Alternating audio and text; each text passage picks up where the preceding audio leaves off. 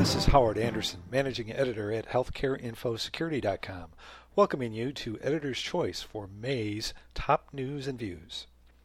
The top news story in May focused on the lessons learned by Blue Cross and Blue Shield of Tennessee after notifying 1 million consumers about a breach. Among the actions the Tennessee plan has taken and the lessons it has learned are adding a layer of physical security to protect servers is a prudent step.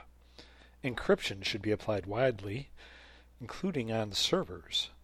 Appointing a chief security officer helps to ensure coordination of all security efforts.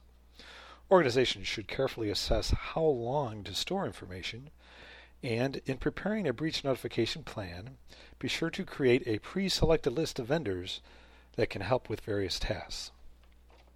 In a related story, executives at John Muir Health in California, which recently reported a breach, said the most difficult part of complying with the HITECH breach notification rule for them was determining whether the incident posed enough of a threat of harm to merit reporting it.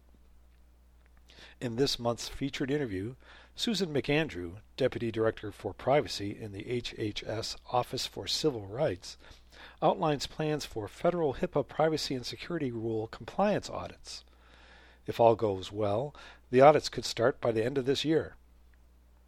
The looming federal audits are creating a new sense of urgency for having an up to date, comprehensive risk assessment. A feature story offers insights on how to conduct these assessments. Among the tips are start with a detailed analysis of where all protected health information is stored, assess risk for all information systems, not just core clinical systems, and include testing of security controls.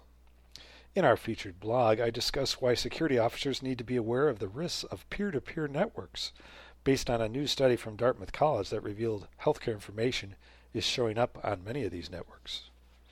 Be sure to check out healthcareinfosecurity.com for all the latest news, interviews, blogs, and more. This is Howard Anderson. Thanks so much for listening.